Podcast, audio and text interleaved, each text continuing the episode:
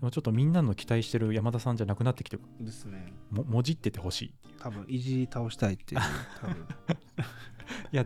その愛されキャラすごいですよねいやいやあれかもうあ本当に愛されてんだなって僕思いましたよフェイ本ス当ブですッかクのあのいじられ方そう絶対に聞かないでくださいって言ったらみんな絶対聞きませんって返してくるじゃないです確かかに、はい、めっちゃ愛されてるじゃないですかあそうなんですかうね、んまあありがたい限りですねうん、そう日頃の関係性が垣間見えるっていうそうですねうんはいはい、じゃあ行きましょうか。はい、はい、じゃあ、トルノスラジオ始まりました。よろしくお願いいたします。よろしくおよ願いいたしまろしすくお願いいたします、えーこの番組はですね宿泊業で地方創生を、えースタートアップの株式会社トルノスの、えー口下手社長によるラジオ番組です、えーセンス・オブ・ワンダーを提供し続けるえー仕組みを通して人類を豊かにするということを目標にしております。えー今ですね、民泊運営の事業ノウハウや、えー、SARS 事業の立ち上げに関する事業推進について赤裸々にお伝えしていく番組になっております。ということで、はい、えー私パートス、パーソナリティの株式会社トルノスの岡田です。はい合わせて山田と申しますはいよろしくお願いいたしまはすい、よろしくお願いいたします。これまあ3回目ですねえっ、とね、3回目 ですね。ですね確かに確かに。ですよねはい。そうですねなんかやっていくうちにまあ少しずつ慣れてきてるかなっていうのはあそうで確すかねにありますね確かに確かにうんこれがどのように今後なんていうんですかね、うん皆さんに伝わっていくのかとか、うん。ちょっと気になったりはしたりもするんですけどあ、本当ですか。だけどその1回目とか聞かれた方が、うちのなんていうんですかそのトルノスじゃなくて不動産の方で会社の方で、はい。ちょっと就職したいですっていう面接お願いしたいですみたいなえ、それはなんか、ラジオ聞いてですかラジオ聞いてえラジオ聞きましたって言って何何が良かったんですか何が良かったんですかって作っとる本人いや何が良かったかよくわかんないんですけど、いやそれ超超聞いて聞きたいわあのーその会社のことが分かっったっていうたのと、あとあの聞いてる中でどんなことやってるかっていうのがはい明確に分かったんで良かったですみたいな。はいはいはいはいなんか一回お話ししたいですっていうので、ツイッターから DM いただいて、えー、はいまさかの。全然なんか狙ってないですもんねま僕らね全く狙ってないところから、はい斜め45度の方向かはら、いはいなんはいか連絡いいただいてみたいな。はいはいはい確かに確かに、だけどなんか嬉しかったですね。おお、はい。そうですよね、はいもう本当素で喋ってることを見てちょっとこの人のところでそうですね働きたいってすごいそねうですねありがたいことですよね、すね。そう素の状態のあなたと一緒にいたいっていうこうラブレターですよね、そうですねん。はい。ですね。まあでもまあ素じゃないかちょっとなんかおかどうなんですおかかしくなってる山田さんみたいそうですね。ちょっと素じゃないかもしれないですね。素じゃないですねはい。多分あの普通にあのちゃんとオフラインだったらもうちょっとうガヤガヤしてる感じしてるしてるで すね。はい。ですね。うるさい感じだと思いますね。そうですねうん確かにそうでもなんかあのすすって言ったらまだわかんないですけど、うんまあ、このや山田さんもいるなって感覚はわかりますね本当ですあのガヤガヤしてる時もえなんか急になんかこうしょぼくれる山田さんみたいな時が、はい多分このモードみたいな感じ、えですね。なんか昔からそうだったんですけど居酒屋とか、例えば複数人で行ったら、初めその輪の中に入ってるんですけど、うんあの途中から外から見てる方子になっちゃってますね。おー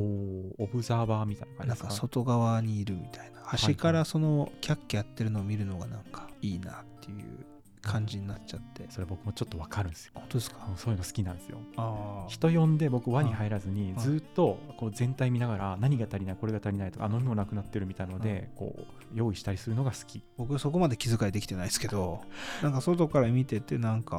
あー楽しそうにやってんなっていうのを見るのが楽しいですああ、うん、それも一緒。はわかる。ですねわかるそう。そういう癖がある二人が話してるっていですうね感じですかね。はい。で今日はどんな話を、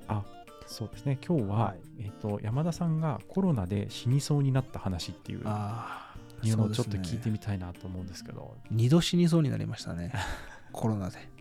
一回じゃなかった。一回じゃなかったですね一回はうんあのー会社的に死にそうになったのとあうんもう一個は、うんほ本当にかかって死にそうになったっていう、あ、はい物理的に死にそうになったってあのい本当本う当。リアルに死ぬやつで すねはいそうか、本当に気をつけないとですね、いそやれはね本。当に気をつけないとっていう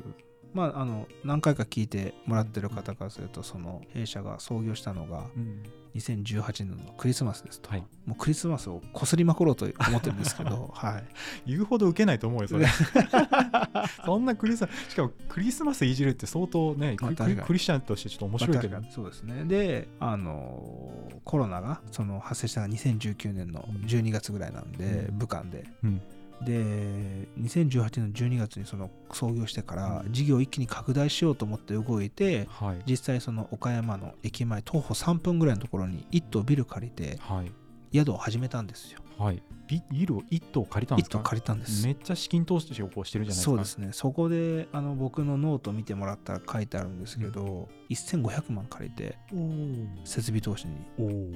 ぶっ込んだんですけど、はいそれが2019年9月にオープンしてますはいコロナが2020年の23月ですよねですね、はいで安倍さんが多分緊急事態宣言出したの多分3月中旬か頭ぐらいだったはずなんあでー卒業式ができなくなったんそうでですよね345ぐらいがもう一気にもうすごい空気感になっちゃった時ですよねですねあの辺りですよねはい、で1月までは予約が入ってたんですけど、はい2月中旬から一気に予約がなくなって、はい、そうです2月でしたねで、うんきっかけはあのクルーザー船、うん、あー懐はかいしいっつったらあれですけど、あありましたね、はい、あれで一気になんかパンデミックになっめってちゃ怖いイメージでしたあれそうですはいでそれでいうとね岡山の方でもなんかその乗ってた方がはい、その後治ったんですけど、うん、自殺されるような方がいたりとか、そっか周りの人からのちょっとねもうあもう当たりそうがでねすね当たりがあの時はすごかったじゃないでいすやーか。本当ですよねでっていうところもあったりとかして本で当にもう人移動しないでくださいっていうのをずっと放送してたじしゃないてでますしたしてか。ました、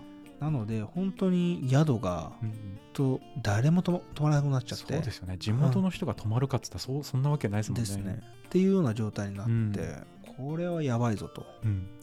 でそれのとどめにも刺したのが、うん安倍さんの緊急事態宣言ですね。はいあれが本当にとどめで、はいなんでとどめかっていうと、うんもう3月売り上げ99%減みたいな状態だったんですよ売り上げが、 99%減、はいてかもうないってことないないに等しい感じですね、いその1%の人すごいなやその1%の人僕今も忘れないですアメリカ人の女性ですえー、ええ日本に来て旅行してるんですかその人あのもうこれ帰ったら多分また次いつ来れるか分かんないからっていうのでもう帰らずに回り続もけうてるんですか回り続けるっていうあいやあの時の空気感からするとすごい鋼のメンタルですね。まあなんですけども、うんでも彼女の言ってることもまあ分からんくもわからなくはなないないかなっていうせっかく日本に来たのになんでこんなことでみたいそなうですね。で来て滞在されて、うっんていう感じで、はいうん、でその緊急事態宣言が出たタイミングでそのゴールデンウィークの予約が全部吹き飛んだんですよ1日で,、まあそうですよね。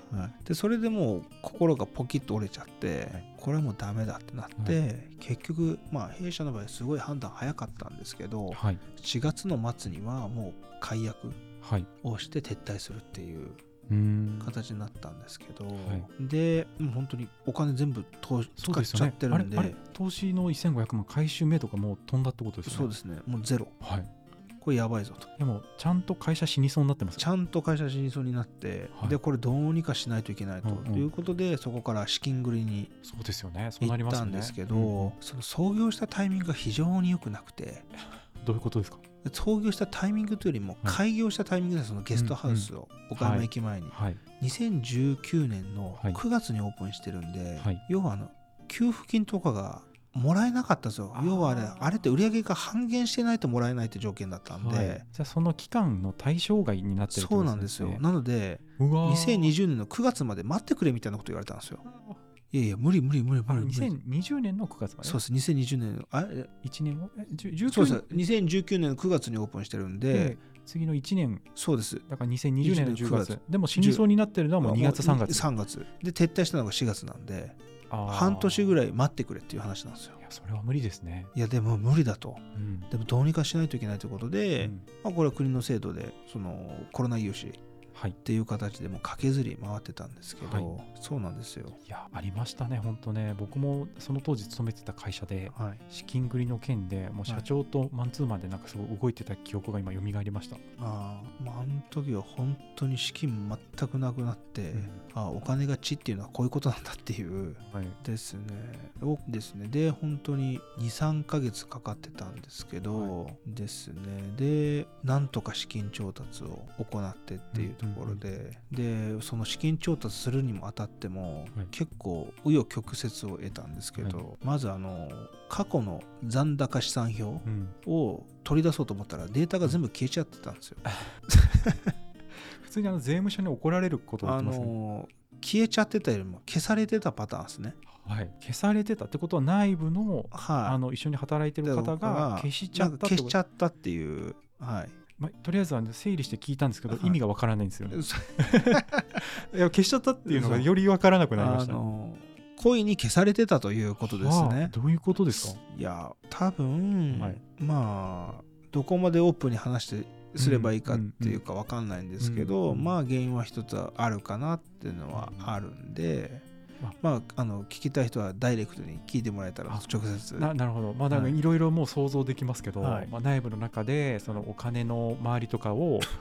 なんかこういろいろやっちゃって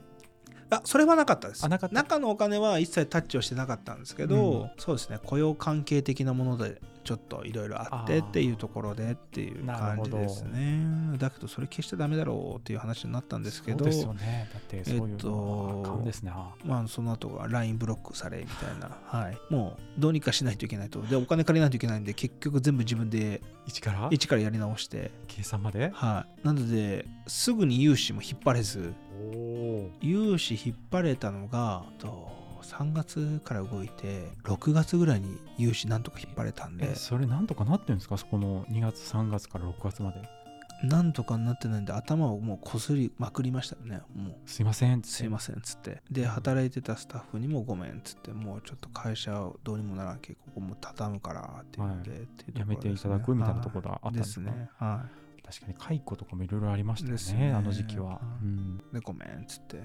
でそうですねっていう感じで、うんなんとか資金調達をはいレッドで引けてはい、でとって融資融資ですね、うんうん融資で引けてでなんとか復活ってわけじゃないですけどはいあの傷は防げれたあじゃあとりあえず、はいなんとかなるっていうところまではその資金をそうですね調達できた、そうですねはいはいっていう感じだったんですがはい今度はあのリアルの方でですね、はいあの別にコロナじゃなくて、はいそのストレス不眠症になったんですよ、ほ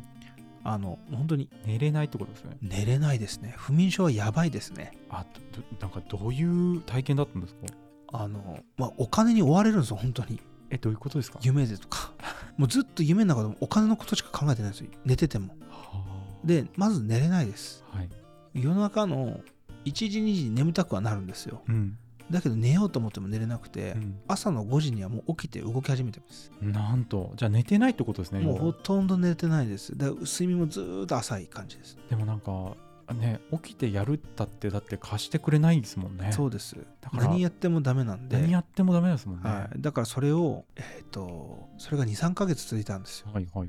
で資金調達でやっと落ち着いたっていうタイミングで、うんあの昼ご飯でラーメンを食べ行ったんですよねうんうんでラーメン食べてあのその時ちょっとお手伝いにも僕行ってたんで、うんあの仕事ないんでうん、お手伝い行ってたらなんか顔面がなんかちょっと動きが良くないなみたいはいはいなはいなかなか使わない日本語を使いましたね顔面の動きが良くないなって良くないなとうんなんか、なんか違和感顔に違和感あるなと思って、そしたらどんどん動きがよく悪くなっていって、はいでこれはおかしいぞとなって、うん病院に行くことになったんですけうんど、はい、岡田さん顔面がおかしくなった時ってどこ行くと思いますえー、いやなんかもう分かんないんでとりあえず内科行っちゃおうかもしれないですこれ、ね、結局病名は顔面麻痺だったんですけどはいはいは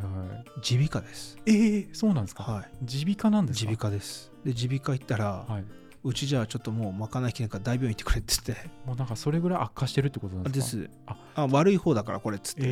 えで大病院行ってあの翌日ですねはい行ったんですけど本当にもう朝次起きたら本当にどんどん動かなくなってはいまばたき確かもうできてなかった次の日にえじゃあずっと目乾燥してるんですか目バッキバキでしたねもうやいやで病院行っていろんな精密検査やったら、はあのもう重度の顔面麻痺ですって言われて、いであの2通りありますよとい治す方法が、はいまあ治すというか、うん処置の仕方がと、うんあの入院か通院かとはいはいで、まあ、できれば入院したくないじゃないですかまあそうですよね仕事もあるしですね、うんで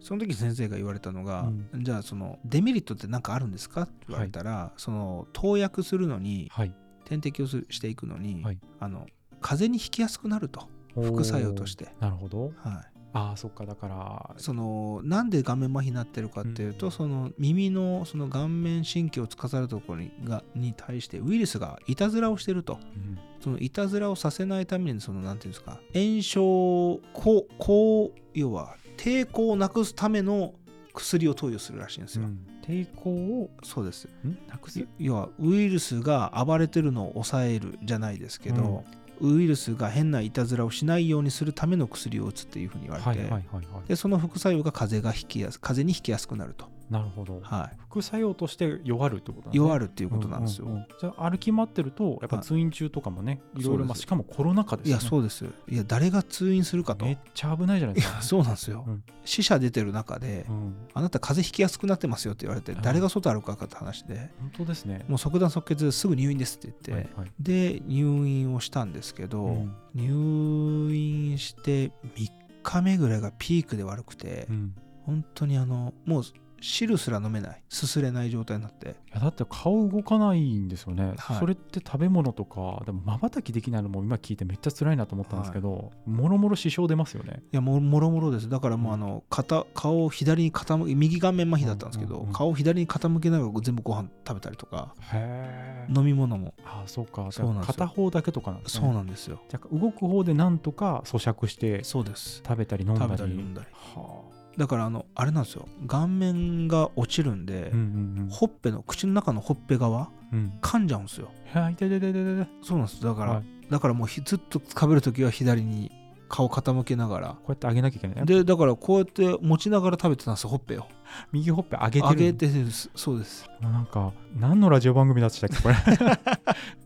死にそうになったやつですね死にそうになったんですよねなうんになかったすごいな、うんそれで本当に顔面麻痺で10日間入院してうんでまあ完全に治ったから退院できたわけじゃなくて、まあ、あのピークよりは良くなったから、うんまあ、徐々に治していきましょうっていう感じで退院っていう感じででそこから鍼灸ですね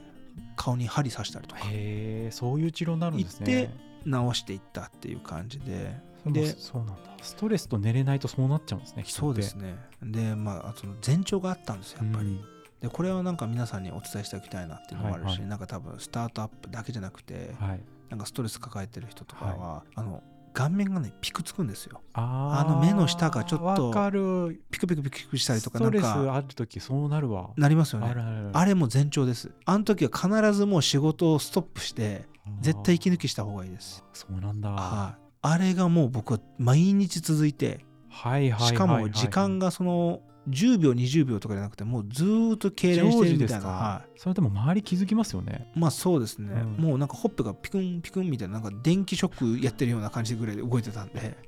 すごいねなんかこうアクションゲームのステージみたいになってねそうですね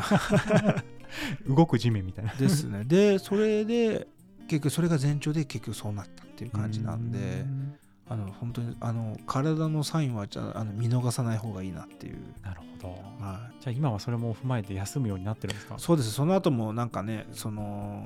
まあ、しんどい時期だったりもあったりしたんですけどその時やっぱり顔がねちょっとつったりじゃないですけうど、んそういうことがあった時はもう息抜きしようみたいな感じうでんサウナ行ったりとかああしたりはしましたね、そうですねはいそれが結局最終的には一番働ける状況になるんですよねそうですね総和でいくと時間でいくそうとすねはい、でその時は別に体的に死ぬ感じじゃなかったんですけど、うんその翌年のうん5月かな、うんそうゴールデンウィーク明けですうね、んコロナにかかりましてはいはいはいこれが第2波だったんですね、第2波ですねはいうわーってなってるんうですねわーってなってる時でそのデルタ株っていう懐かしいですね懐かしいとか言っちゃあれですけどなんはかいこの波が見えて、そうですね1回目のあの緊急事態宣言のそうです100何人とか何だったんだぐらいはいの何やだっつたというはいであのちょうどオリンピック飛んだぐらいのやつそうですそうですそうですあの時に見事にかかりまして、はいはいはいはいでその時ってまだあの医療体制とか整ってなかったんですよ確かになんかこうとりあえずホテルにぶち込まれてるイメージでしたよなんですけど、うんホテルにすらぶち込めれない状態だったんですよそうですよねまだ体制整ってなくて想定されてないぐらいの量が来ちゃったわけですね、で9度5分の熱が出て、はい、あのとりあえず一回病院行こうと。はいはいというはいことで病院行ったら陽性ですとそうですよね、はいそうなるちゃいますねでとりあえずもうすぐうん自分の民泊施設 にこもって、はい、自前で自前でこもってでこもったんですけどはいご飯とかは自前なんですよあの時ってあそうなんで保すか健所があの送ってくれたりしたじゃないですか後半の方はうん送られてきた友達いました、はいなんかバーっていそうでろすんなこうインスタント系の食品そうがですそうです勝手に送られるみたいなもう僕からすると羨ましすぎてうんで送られてきたのはあのパルスオキシメーターというあの血中酸素濃度を測る機械だけあーなんかありましたね、はいそういうのねでそれ送られてきて、これ以上以下の数字が出たらはい連絡してくださいね、はいはいはいみたいな感じだったんですけど、はいまあ本当にご飯全然送ってくれないです だからあのかろうじて食べれた時ウーバー頼むみたいなあーだけどもう工藤五分が熱出てなるほど、で3日目かなはい、に咳止まらなくなってはいはい怖いねそういう時そうなんですよで咳止まらなくなって、うん病院行こうにもうん保健所に連絡したら、はいはい自分で行ってくださいって えみたいなじゃあもう自分でタクシー手配しなさいといやタクシーもダメですって言われてええその時まだタクシーも整ってないんですかよだからタクシーの運転手にも移しちゃうからそうなんですよよもうだからタクシーもダメってだ言かわられて自分で張っていけってことそういうですことです救急車も行きませんっつって、か家族の助けがないと無理ってことですねそうですで自分で運転していきましたも う気持ち悪い中結構めちゃくちゃな状態だったんですねですね本当でしかもあの時って結構大きい病院しか診察してくれなかったんですよ、うんコロナめっちゃ時間かかりますよねでそういう大のきい病院行ったら、うんあのーこっちコロナかかってるのにもかかわらず屋外で待機しろともう野ざらしですね完全にもう野ざらしなんかベンチ横になって 本当ですかいや本当ですえそれえ季節は季節はだから5月あまあ5月まあまあ5月なんでまだなんとか、まだねはいいやそれ冬場の人やばいねやばいなと思ってで5月でどうにかまあなんとか診察行ったんですけど結局その時しはああの MRI とか取ったら肺炎ですとはいはいはい結構危ないじゃないですかいやそうなんですよ普通に肺が白いですって言われて、はいはいで、まあ、入院になるのかなとかあのホテルに行くのかなと思ったら、とりあえず肺炎なんですけどあのまた戻ってくださいって言われて どういうことですかあの酸素濃度が下がってないから大丈夫だろう とあそうなんですか、はいえじゃあもう来たのはとりあえず戻ってくださいって言われるそうそうそうです何も特に対症療法なくであの時薬もなかったんで なかったですねもらった薬がカロナールと はい、咳止め薬とはい、胃薬ですそれ結局なんかあの今の風邪薬ですだから効かないってことですよねそうです、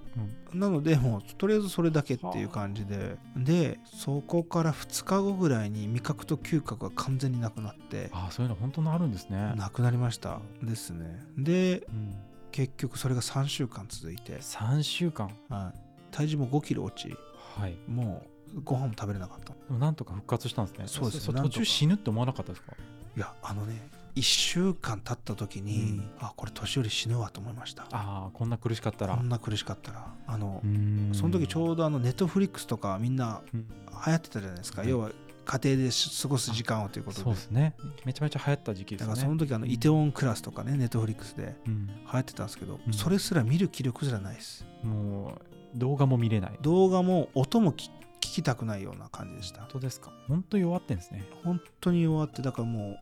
うんう屋上あ屋上じゃなくて天井を見てるか、うんもう目つぶってずーっと過ごしてるうーんすごいもうなんかもう植物状態じゃないですかいや本当そうなんですよ、うんっていうのでそうですね本当にそれで危機的な状況になったんですけどまあなんとかっていう本当にだからコロナで死にそうになったのは2回っていうことでなるほどでもなんかそこまでしても事業は続けようとして紛争したってことですよねそうですねどうにかっていう、すごいなそんなにやりたいんですねそうですねそんなにやりたいって言ってもそのコロナ禍でもうん結構いろんな人に出会ってですね、うんそれでいうと例えばあの海外からうんお子さんがうん移植手術に来られたりとか、あーそのタイミングとかも何年も前から決まってたりするんですよそねうですそうですそうですそうですでそういったかうん子が3ヶ月ご家族と一緒に滞在されたりとかはっていいうはのいで,、でそういう方とお話ししてたらこんなんですよとかっていう話したりとかはいして、うんなんかその後も連絡取ったりとか、うんっていうこともあったりしてなんかコロナはコロナでなんか違った宿の使われ方してっていうところで、まあ、これはこれでなんかまた新しい宿の形があるんだなっていうのを感じましたしああそうですよね確かに、うんその時の使われ方とそうですね需要とニーズと、うん、ですねうんなのでまあコロナで本当に死にそうにはなったんですけど、うんうんまあ、逆に本当にあのいい経験したなと思ってますああ今思えば、今思えばそのなんていうんですかね反強制的にうん、要は事業をリストラしないといけない環境になったわけじゃないですか。そうですねゼロスタートってなかなか今更できないですもんねですね。普段、まあ、うまくいってればいってるほど、うん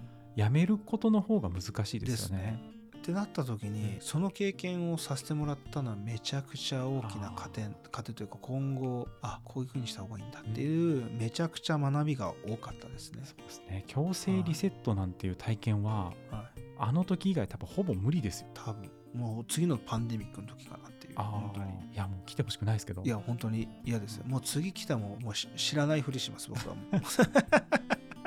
知らないふりしてラジオ収録しましょそうですね、うはいいやそうなんですよなので本当にあのそれはすごい経験になったなっていうあのでその即断即決したのが結局今思い返すと会社にとってめちゃくちゃプラスだったよねっていう、うあああの時事業をやめるということそうがですね撤退するっていう即のが断即決できたことが今に逆につながってるしですねあの時ってまだそのインフルエンザみたいに夏になったらなくなるんじゃないかっていう話もあったじゃないですか、要は寒いから流行してると、あーそうですねそうですねでも開けてみたら全然そんなことなくてま、さかの2波ではい、あオリンピック吹き飛ぶまで来るとなんて、そうですねはいみんなちょっと、まあ、ゆゆゆくゆく来るかなとか思ってたんですけど本当に来たぞみたいな、でしかもなんていうんですかそのあんな人死ぬとはうん夢にも思ったしってそういうですよねいろんなこう有名な方もそれにかかっですてみたいなのでもうはいみんな不安になってたでなっすねていうところですよね。って中で言うと本当にそういう環境で一回揉まれたっていうのはあの大きな糧になりましたし今度事業を今進めていく中でも、そういったことも想定を最悪を想定するの最悪を上回ったじゃないですかあれいやもう本当想定できない最悪ですもんね。ですよねねなので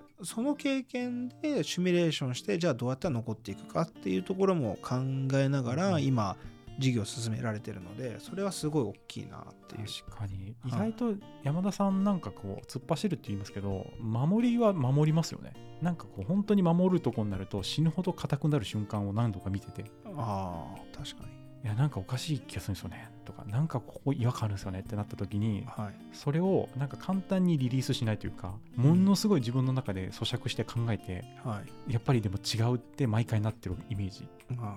なんかそれはなんでって前聞いたらやっぱはいコロナの経験が僕の中では結構大きいですっていうのが言ってて、うんこれがその原体験なのかなってあそうですちょっねと聞いてて思いましたね。なんか引っかかる時ってうんつまずくじゃないですけど、うん引っかかる時なんか押し進めと本当転んじゃうみたいなはい、はい状態なんですけど引っかかったタイミングで一回止まれば、うんまだどうにかなるなっていうのもあるし、まあそうですね確かにですねその先を考えた時にその引っかかったつっかえってたものが取れないと多分将来大きななんかうん禍根を残すじゃないですけど、大きくなんか会社に影響を及ぼしそうな気がしてて、うん誰にとっても得じゃないんじゃないかっていうのはなんとなく感じるようになってはいはいだからそこをなんかすごい意識してるっていうか無意識に意識してるような感じかもしれないですね。意外と直感って大事ですよね、うんなんかそれもなんか脳科学上も直感って考えてないようで一番考えてるみたいな脳,、脳の中でこうピシャピシャとか、へーあとはなんかハーバードのなんか物理かな、はいそういうの学んだ人が、はい結局そういうすごい人とかいっぱい見た時にあの答え出す時に大体みんな直感ってそういうのポンって出すらしいんですよ。あとなんか天文学のところでいくとはいえっと古代ギリシャぐらいからかななんかこうやっぱりこう地動説天動説の話し方だと思うんですけど、それぐらいの時から実はもう直感であれこれ星の動きこうなんかこう丸で見るとはいなんか天動説地動説でいくと、えー天が回ってるっていう主張みたいなものはをい覆せせるような、あの楕円の動きがあるんじゃないかって直感で言ってる人がいてはいでそれがようやく証明されたのが千何年後とかのあのえーそういう、えー誰でしたっけあの全然わかんないそこわらかん辺ないですかね、はいなんか西洋のそのあのガリレオぐらいのあの時代の人なんですけどそうだから結局その直感っていうのが意外とものすごいその頭の中で実は考えてるものの発露だから言語を介して何かこう考えるっていうことよりも何かこう正確で脳の中で動いてるものの発露みたいなのがあるのでなんかそれを信じて動くって意外と合理的なんじゃないかみたいのは今の話を聞いてても思いますね。へえそうなんだはいまあ、それもね一説なのでここまで本当かは分かりません。ですねなんで、うんまあそこの経験は本当に大きかったなっていうのはあったのででもよくそれでな,、はいな おも宿泊続けようなんていうせあの決もうそれこそやめてもいいわけじゃないですか宿泊まあそうですすねねよう続けましたねだけどそれが多分続けようと思ったのはその「センス・オブ・ワンダー」そこっすねセンス・オブ・ワンダーそこっすねそこっすねだからもうそれだけっすね何かこう感情にグッとくる体験を広めたいしそうっす自分でもその装置作りたいっていうところまあに言い方あれかもしれないですけど一種のちょっとあのあの脳内麻薬というかあそれやってることのこのピッてきた時にこのわっていうこの快感というか、はあい、何一つ伝わんなかった ですけど、ね、ピッてやってわってなるみたいなこれが直感なのかなそうですねこれが直感なのかもしれないです ねいやいやちょっと僕顔が赤くなってる僕が僕が話すのが下手なだけですそれで言 うとでも直感の人かもしれないですねもしなかしのたらでそうですねなんかですねなんかそこになんか相手が喜んでる姿見るとすごいドーパミンが出るじゃないですけあどーなんかそんな感じかもしれないですねそうここがね山田さんの本当好きなポイントなんでしょうねですねこんだけ死にそうになっても続けちゃうぐらいはい好きなものが「センス・オブ・ワンダー」はい人がグッとくる瞬間見るとかそそうですそれを仕掛けるとかはいうとこなんですね、そうですねすごいないや死にそうになったこと僕いまだにそこまでのものはまだないしコロナも一回もかかったことないんですよね、羨ましい限りですうん、いやせもう先月かかったばっかりですけどそれで言うと本本当にいやー死ぬかと思いましたあの時にまたね、はいまたかかったら死にそうになったもんねま本当に工藤工藤八船出てはいはいはいタクシー呼んでどうにか行ってうん、今回乗れたわけね今回は乗れたんですけど今度はもう唇がもう唇お化けになっちゃってはいはいはいヘルペスがもう上も下ももう全部出て中まで、はいあの病院行ったり皮膚科行ったら初めて見ましたこんなのって言われてはいはいちょっと写真撮っていいです かって症例でびっくりしたなんかいやもう先生がびっくりするぐらいそう、はいその日本でも見ない症例を起こしちゃったんですそうですねこんな感じで初めてって言われましたあ20年近くやってるけどあそうですかカチャって取られました唇をじゃあもう本当弱ってたんですねきっといやねめちゃくちゃやってたですうね、んはいでもそれはなんかやってることのなんかこうお知らせなのかもしれないですねアラートというか今なんかそ多うです分ね何かおかしいんでしょう、やってることと関わってる人間関係そうとでこのどっちかもしくは両方がおかしいとやっぱ出ますよね体にそうですねねあとはなんかの不可抗力とか、ですねうん、環境だったり、そうですねあなんかお逆に教えてくれてるぐらいな感覚かもしれないですねうんなので逆に言うとそれで分かってるからラッキーなのかもしれないなってういう、んですねうんそんな感じなるほどですねはいじゃあ今日はあのコロナで死にそうになった話ということそうでですねなおも戦争オブワンダーに執着する山田さんが分かったっていう、でそうそうですね分かってもらえたかなと、はい、はね戦争ブワンダーっていう言葉でなんか言ってるとちょちょっとなんかあの宗教感あって面白いななんかい確かに洗脳に近くなっ てそうそうなんかい怖いよねこの感じですね幸せですかみたい なやばいやばいやつですねそうだいぶそうなんですよね、うんうんそうかじゃあ今日はコロナで死にそうになった話ということでそれでそうですね置いてきますかはいはいじゃあじゃですねあ引き続き死なないように頑張りたいと思いますそうですはねい頑張っていきましょう、はいはいありがとうございましあたりがとうございました